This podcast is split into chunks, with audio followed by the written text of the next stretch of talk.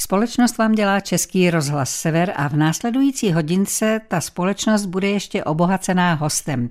Tím hostem je Jindřich Chmelař, takto předseda spolku Cesta Česka. Hezký den, vítejte. Dobrý den. Cesta Česka, odkud vlastně začíná? Cesta Česka je předně tedy název spolku. My jsme jako spolek vznikli v roce 2014, bylo nás tehdy 12. Dali jsme se dohromady, protože jsme chtěli udělat něco pozitivního, něco prospěšného pro naši zemi, pro naši společnost a naše činnost nakonec vykrystalizovala ve tři takové hlavní projekty. Tvorba poutních cest, kde něco umistujeme do krajiny a to tam zůstane. Potom pořádáme letní dětské tábory pod názvem Rytíř a dáma a nakonec máme takovou vlastně naši první akci, kterou jsme začali pořádat už v roce 2015 a to se jmenuje Pout Českého anděla. To je jednodenní akce, taková kulturně společenská a probíhá ve vesnici Ctíněves pod Řípem. Vždycky je to sobota nejblíže 20. květnu. V roce 2024 bude Poučeského anděla 18. května. Já jsem možná na začátku udělala drobnou chybu, protože jsem opomněla vaše tituly a být doktorem přírodních věd a zabývat se něčím takovým, jako je spolková činnost Cesta Česka, trošku se mi to tam pere, tak od práce odpočíváte tady nebo? No, od práce odpočívám prací ve spolku. ono to zdánlivě jde trochu proti sobě, sobě, protože jsem přírodověd, zabývám se vědou exaktní, zatímco ve spolku se zabýváme i věcmi duchovními a sebepoznáním ale já v sobě jako v tomhle rozpor nemám a když jsem začínal se zabývat sebepoznáním a meditací a tak dále, tak to mi bylo asi 20 let, takže to už je poměrně dávno. Nastudoval jsem a zkoušel jsem různé věci a nakonec jsem skončil u toho, že každý má svoji cestu, každý si hledá, co mu vyhovuje a vlastně nejlepší, jak člověku pomoci k něčemu takovému, protože já si myslím stále, že jako sebepoznání je základ společnosti fungující, tak je zkrátka nabídnout nějakou možnost. A to například ty poutní cesty, které děláme, tak je v podstatě nabídka možnosti kouknout se sám do sebe. Když slyším poutní cesta nebo pouť českého anděla, nějaký ten názvuk křesťanství přece jenom mi tam rezonuje, tak nevím, jestli je to pak něco jako procesí? Mm, určitě ne. Pouť českého anděla, ten český anděl tam je. Je pravda, že anděle pochází z náboženského prostředí, řekněme ten termín. To je vlastně jako v pořádku, protože my to bereme tak, že tady v Česku má máme křesťanské základy, máme historii nějakou, my se té historii nezříkáme, nestavíme se proti náboženství, ale zároveň ty naše aktivity nejsou zaměřené nábožensky. Každý má svobodu věřit, čemu chce, co jemu přijde správné ale ten český anděl to je pro nás vlastně symbol ochrany naší země. To není jenom, že bychom si něco vymysleli, my v tomhle teda vycházíme z knížky paní Paterko Naše tradice, kde právě ten český anděl je zmíněný a nás to inspirovalo. Je tam dokonce právě mu vyhrazený svátek eh, a je to toho 20.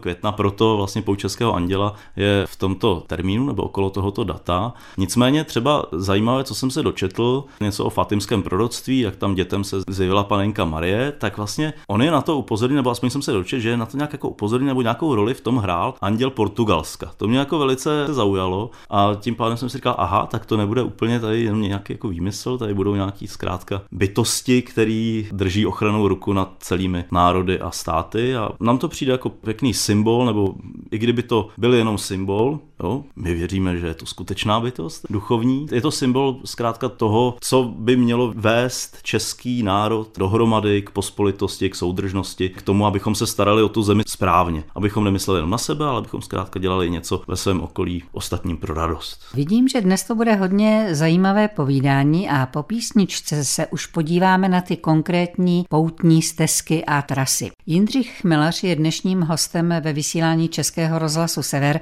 Už jste tak eh, trošku představil ten spolek Cesta Česka, tomu spolku předsedáte. A teď se pojďme podívat na ty poutní stezky. Ony už fungují dvě a je to docela rostomilé, protože jedna se jmenuje Blaník Říp a ta druhá se jmenuje Říp Blaník. No tak jednou jdu tak a potom se vracím, nebo jak je to? Přesně tak to je. Jednou jdu z Blaníku na Říp a po druhé jdu z Řípu na Blaník, ovšem vždycky jinou trasou. To je důležité. Ta první trasa, kterou jsme do krajiny vložili za pomocí klubu českých turistů, to je potřeba zmínit, že ty nám v tomhle dali neocenitelnou spolupráci, umožnili využívat jejich cesty a zároveň jsme se s nimi dohodli na tom, že pro nás vyrobí tabulky, které odpovídají grafickému manuálu klubu českých turistů, takže na některých místech se můžete s těmi tabulkami setkat. Tam na tom znak našeho spolku, točkové C se srdíčkem a zároveň je tam QR kód, přes který chytrým telefonem se můžete dostat na naše stránky, respektive na stránku toho zastavení a dozvědět se, když někdo o tom nic neví, tak se dozví o tom projektu, o té poutní cestě. Když o tom někdo něco ví, tak si tam může přečíst, eh, co potřebuje. Pojďme se na ty trasy podívat jednotlivě, uh-huh. protože ono to není tak, eh, že se vracíme tou samou cestou. To je o to zajímavější. Ale teď eh, mi jde o to, jestli to máte změřené na kilometry, co já vím o klubu českých turistů, tak ti mají ty svoje cesty zaprvé báječně značené, uh-huh. to jsme snad světový nebo minimálně evropský unikát ale taky vědí, kolik těch kilometrů odkud kam je. Určitě, my to víme taky, ale uvádíme spíš přibližnou kilometráž, protože každý poutník si udělá nějakou zacházku. Ty místa jsou krásná a když už člověk v nějakém místě je, tak si řekne, tady bych chtěl třeba navštívit tenhle ten hrad nebo tenhle ten kopec. Takže ta první trasa z Blaníku na Říp má přibližně 200 kilometrů. První vede východní, já se asi dostanu ještě k těm jednotlivým místům, kudy vede. Tak ta druhá vede západní cestou kolem Kladna, vlastně za Kladnem a Křivok Poklad, Karlštejn a pak to jde na jich, tam Sedlčansko a přes Votice zpátky na Blaník. Těch kilometrů má okolo 300, takže ta je o něco delší a možná bych k tomuhle rovnou mohl říct, že jsou to skutečně jako poutní cesty a jsou rozdělené na etapy. A ta první, i když je kratší, tak má více etap, má sedm etap a každá etapa má k sobě jedno téma k zamyšlení, takže poutník, když jde a ta etapa může mít třeba 30 km, tak má těch 30 km na to, aby si o tom daném tématu mohl popřemýšlet. My k tomu máme i materiál, třeba poutníků v deník, do toho si může zapisovat své myšlenky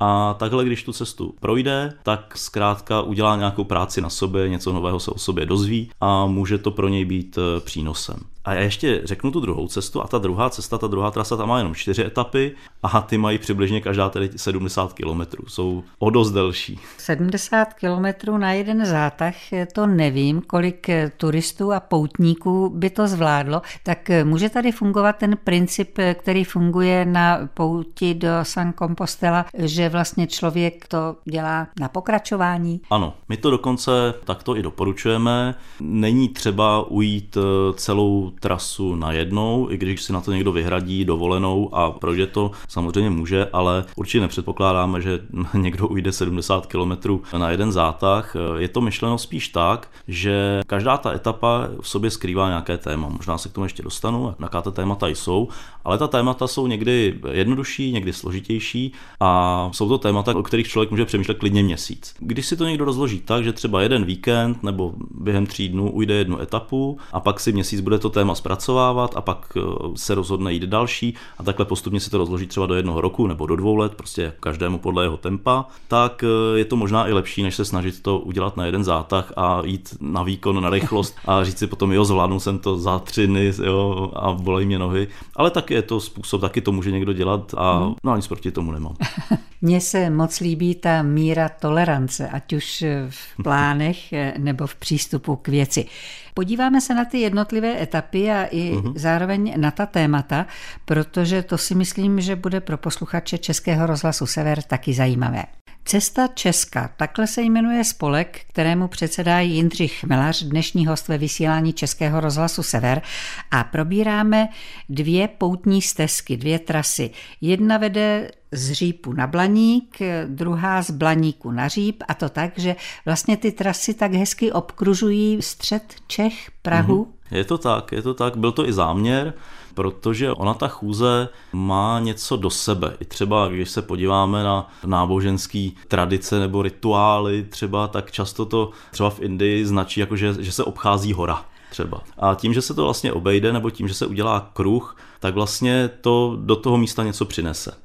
Člověk do toho vnese to, co v něm je a zároveň se na tom místě setkává s lidmi, vlastně ta místa oživuje. A to byl zatím takový ten, ne úplně ten hlavní záměr, ale to, co s tím vlastně přichází. Vy jste řekla, že začíná na dřípu, ale ona začíná ve skutečnosti na blaníku. Zase má to určitý důvod, nej takový pragmatičtější je, že jsme tu cestu udělali první prostě z blaníku na dříp. Jo. A protože ta cesta východní vede, řekněme, jako přírodně, krajinou i historicky, je to tam tak jako nahuštěnější, co se týká zajímavých míst, jo, protože začíná se na Blaníku v Louňovicích a první ta zastávka je v Českém Šternberku, pak se jde do Sázavy, Kouřim, Sacka, Stará Boleslav, Mělník a na Říp. Takže ta cesta prochází skutečně místy, které jsou spjaty s českou historií. To je také záměr. Vlastně moto těch našich poutních cest je poznej českou zemi a sám sebe. A poznání sama sebe, kromě toho, že teda člověk poznává nějaké své vlastnosti a své hodnoty, tak značí jaké poznání svojí historie. Protože zkrátka jako tady to je naše země, máme nějakou historii, nějak se tady odvíjí, máme nějaké kořeny a to během té cesty člověk také může poznat právě navštívením těch historických míst. Nicméně ta témata, která jsou na té první cestě, týkají se vztahu. Hodně se týkají vztahu. Například první etapa, ta se týká rodiny, vztahu v rodině, jaký máme vztahy ke svým dětem, ke svým rodičům, k sourozencům a tak dále, protože to je to, z čeho vycházíme a jaké vztahy máme, od toho se odvíjí vlastně náš život v podstatě. Potom druhá etapa je o vztahu k sobě samému, jak o sobě smýšlíme, jak se máme rádi, jak se nemáme rádi. Další potom, tam je zajímavá, to je ze Sázavy, tam vlastně se jde čertovou brázdou a to je takové ponuré místo a tam člověk hledá své stíny, takže tam se zaměřuje na svou jako temnou stránku, jestli je vsteklý nebo já nevím, slabý, silný jo, a tak dále. To je to nalezení stínů a pak v další etapě hledání svých hodnot a kvalit, potom objevování životních priorit, hledání životního záměru a ta poslední etapa se jmenuje nebo to téma, kam vedeme směřování. To znamená, jestli skutečně ten záměr, který já jsem si na něj přišel, tak jestli v životě skutečně naplňuji, jestli tam skutečně směřuju. No a pak skončí člověk na tom řípu a koukne se na ty témata zpětně a řekne si tak, na něco jsem si přišel. A teď se vydám do světa. no a my se hned po písničce vydáme na tu druhou trasu. Posloucháte Český rozhlas Sever, povídáme si s Jindřichem Chmelařem, předsedou spolku Cesta Česka, tak už jsme tak jako prolétli tu první trasu, poutní stezku z Blaníku na Říp a teď tedy tou západní cestou z Řípu se vydáme zpátky k Blaníku. Ta druhá trasa je delší, 300 kilometrů, ale ty etapy jsou tam jenom čtyři. Mm-hmm. To má taky své opodstatnění. Je to z toho důvodu, že témata, kterým se už jako zkušený poutník může zabývat, tak už jsou trošku složitější. Už jdou víc do hloubky a už se víc zabývají samotně tématy sebepoznání. Jo, mě do dneška překvapuje, že tyhle ty věci se nevyučují na základní škole, jo, protože naše mysl funguje velice jednoduše. To říkám špatně, ne jednoduše, ale hodně našich myšlenkových a vnitřních činností probíhá podle předem daných vzorců. A člověk, když tyhle ty vzorce nezná, tak si myslí často, že jako jedná velice svobodně a že všechno dělá jak chce, ale často jako je determinován tím, jak si někdy v minulosti jako jednání nastavil a myšlení. A tohle to nás potom formuje, ovládá a člověk se často cítí jako vlečen tím životem, že vlastně nemá jako možnost se rozhodnout, že jenom reaguje a snaží se nějakým způsobem tím životem proplout a v tom sebepoznání právě jde i o to poznat, jak ta moje mysl funguje a zkusit trošku ovládnout, protože ta neovládaná mysl nám právě způsobí, že ten život táhne nás a nemáme nad tím kontrolu. Ta druhá trasa, to první, se nazývá téma krok do ticha a klidu každý si může říct, jestli je schopen třeba si sednout doma do klidu a vydržet třeba jenom sedět půl hodiny a nic nedělat. Jo? Já doporučuji každý, ať to zkusí a uvidí, jak často bude myslet na to, že by se chtěl kouknout na telefon. Po minutě ho napadne, jo, teď mě napadlo, jako, abych mohl zítra uvařit k obědu svíčkovou. Jo? A už začne vymýšlet recept a kam pojede nakoupit. Jo? A tohle to ta mysl nám dělá neustále. A vlastně jít do toho klidu, do toho ticha, tak je prvním krokem k tomu, aby člověk vlastně tohle to vůbec poznal, zjistil, co mu tou hlavou běží a pak si řekne, no to je já tam v té hlavě mám úplný jako nepořádek, slušně. Jo, takže tohle je ta první etapa. Pak druhá etapa, tam je téma umění prožitku. Velký téma, protože v dnešní době, když slyšíte reklamy, tak máte i firmu na zážitky třeba. Jo? Ale mluví se o zážitcích a lidé sbírají zážitky, atrakce, všechno možné. To je velký rozdíl proti prožitku, protože tam se nedá nic pracovat. Tam prostě jedete, zažijete, to je jak prostě na centrifuze, řeknete si, to bylo emoce, váma projdou a jdete dál, jdete za dalším. A je to jak závislost jeden zážitek za druhý. A ten prožitek, ten má tu nadstavbu, že vy například si přečtete knihu nebo článek a dáte si prostor k tomu, abyste si o tom popřemýšlel, nějakou zkušenost si z toho vzal, nějak, aby se to do něj propsalo. Umět život prožívat znamená umět získávat zkušenost a rozvíjet se. Pokračme k dalšímu tématu. Mm-hmm. To třetí téma je potenciál přítomného okamžiku. Každý, kdo nějakým způsobem se zabývá třeba meditací nebo nějakým duchovním systémem, nějakou prací na sobě, tak se vždycky dostane k tématu přítomného okamžiku. Přítomný okamžik to je takový magický okamžik, který vlastně nikdo z nás pořádně neumí prožívat, ale přitom je to to jediné, co existuje. No, když se nad tím zamyslíte čistě jako filozoficky, tak minulost už byla, budoucnost ještě není. A, jediný, a nemusí být. A nemusí být. A jediný, co neustále trvá, je ten přítomný okamžik. Náš život prostě se odehrává v přítomnosti. A je jako ku podivu, že ho moc neumíme prožívat se nad tím člověk zamyslí, tak eh, zjistí, že vlastně v té přítomnosti skoro není, protože neustále v myšlenkách je buď to v minulosti nebo v budoucnosti. Často se pořádně ani nesoustředíme na to, co děláme. Mně to stává samozřejmě taky, jo, vyjedu z domu ráno a řeknu si, zamknul jsem, Jo, protože v tu chvíli, kdy jsem zamknul, tak jsem prostě tam nebyl u toho zamykání. Prostě byl jsem někde jinde už myšlenkama a ani nevím, že jsem zamknul. A o tom to je, že vlastně, když člověk prožívá ten přítomný okamžik, tak je soustředěný, ví, co dělá a dokáže si všímat více věcí. No a pak je poslední teda téma, a to je poznání vlastní hodnoty. V té první trase, tak tam už je vlastně taky hledání svých hodnot a kvalit, vlastně nastavení, co je pro mě důležité, co považuji za dobro třeba. Zároveň jsou tam ty jako moje kvality, to znamená, co si myslím, že je na mě dobrého, co si myslím, že je na mě jako kvalitního. Ale to poznání vlastní hodnoty, to jde trošku jako jiným směrem. To je spíš o tom, že si člověk jako má uvědomit, jaká je jeho hodnota. Pro jak, ty jak, druhé? Pro ty druhé, ale zároveň jaká je hodnota jeho jako člověka. Já nechci říkat, na co si má přijít, jo? ale to poznání vlastní hodnoty, mělo by to směřovat k tomu, že vlastně já jako takový mám pro sebe hodnotu jenom tím, že jsem člověk. A že být člověkem je obrovská hodnota, jako nemám na ní zásluhu, a tím pádem v tom je určitý i náznak nebo semínko vděku vůbec jako za život a za to, že tady můžeme prožívat to, co prožíváme. Takhle to vnímám já. Tohle je můj přístup k tomuhle tomu tématu, ale zase, když si někdo přijde na něco jiného, je to jeho poznání. Cesta Česka je zajímavý spolek, kterému předsedá náš dnešní host ve vysílání Českého rozhlasu Sever Jindřich Chmelař. Tak už leco svíme o těch poutních stezkách, o těch trasách, eh, vybudovaných tedy ve spolupráci s klubem českých turistů. A mě tam zaujala jedna věc. Vy jste říkal, že na těch jednotlivých zastávkách jsou i QR kódy a že člověk mm-hmm. s chytrým telefonem se tam dozví víc. No, jsou mezi námi tací, hm. kteří chytrý telefon nemají a nejenom, že ho nemají, ale ani ho mít nechtějí. Tak těm není pomoci? Eh, těm je pomoci samozřejmě, máme pro ně materiály. Některé z těch materiálů si mohou stáhnout z našich stránek, takže Internetu se asi nevyhnou, ale kdyby se vyloženě chtěli vyhnout internetu, tak existují některé obchody nebo informační centra na těch eh, trasách, kde můžou poutníci obdržet buď to takzvané jako trhací mapy, což jsou vlastně listy k jednotlivým etapám, kde je cesta popsána, je tam i mapa, jsou tam výškopisy a tak dále, je tam jako k tomu podrobně popsáno, kudy ta cesta vede. Zároveň jsou tam i popsána ta témata přemýšlení a potom máme tištěné mapy k oběma cestám, na kterých ta povídání jsou také něco méně podrobná než na těch tráčkách a jsou tam i ta témata k zastavení a to jsou zkrátka takové jako tištěné materiály, které si může vzít poutník sebou a podle nich jít. Co bych možná ještě zmínil, ale to je zase teda pro ty s těmi chytrými telefony, ty poutní cesty jsou zavedeny i na mapách CZ. Vedle toho, že máme krásně značené cesty turistické, jak jste už zmínila, tak eh, máme i asi jednu z nejlepších mapových aplikací vůbec jako ve světě a naše republika na mapách CZ je tak podrobně zakreslená, včetně stezek a poutních cest a naučných stezek a tak dále, že se dá podle nich chodit i bez tištěné mapy. No a když nakonec z té poutní stezky malinko uhnu, jak jste říkal, že tamhle v dálce je třeba nějaká zajímavá hmm. zřícenina. Vůbec nic se neděje, můžeme tu krajku motat kolem základní trasy. Určitě, určitě je to každého poutníka cesta a každý si ji může, jak říkáte, vykrajkovat podle sebe.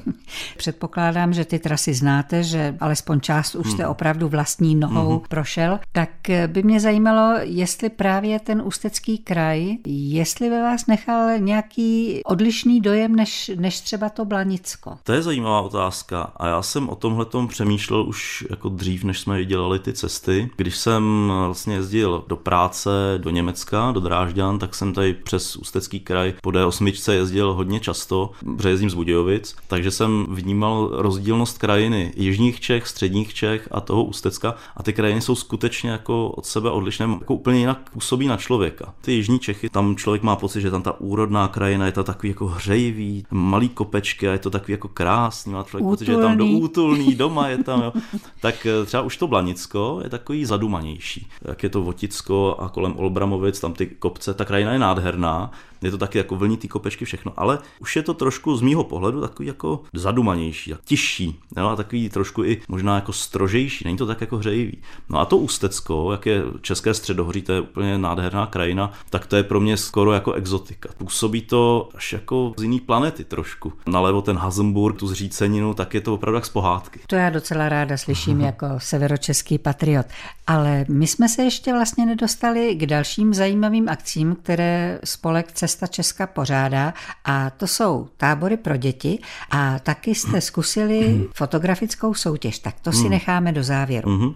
Posledních pár minutek bude hostem ve vysílání Českého rozhlasu Sever Jindřich Chmelář, takto předseda spolku Cesta Česka. No já myslím, že posluchačům už jsme pár těch informací docela nabídli. Nakonec na webu Cesty Česka si mohou dohledat mm-hmm. další podrobnosti, ale nedostali jsme se ještě k jedné zajímavé aktivitě a to jsou dětské tábory. Nevím sice, jestli zrovna děti by ušly těch 200 a 300 kilometrů, ale rozhodně to sebepoznání a poznávání krajiny a historie to asi obsahem těch táborů bude. Snažíme se o to, aby bylo. Tábory pořádáme od roku 2016, každoročně, pokud není nějaká mezera, například kvůli pandemii.